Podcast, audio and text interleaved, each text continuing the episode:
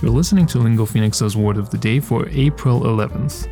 کلمه امزمون مون هست که سپلینگش میشه M-O-O-N کلمه مون خب میتونه یه دونه ورب باشه ولی امروز میخوایم ازش یه دونه phrasal verb بسازیم و بگیم moon over somebody or something که معنیش به این شکل میشه To spend your time thinking about someone that you are in love with.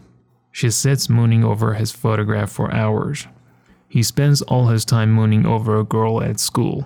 و مثال آخرمون برای امروز All the girls in the class are mooning over the handsome new teacher. با پادکست Word of the Day من محمد گلپایگانی هستم از Lingo Phoenix. Join our Telegram channel at Lingo Phoenix to make sure you never miss an episode of Lingo Phoenix's Word of the Day.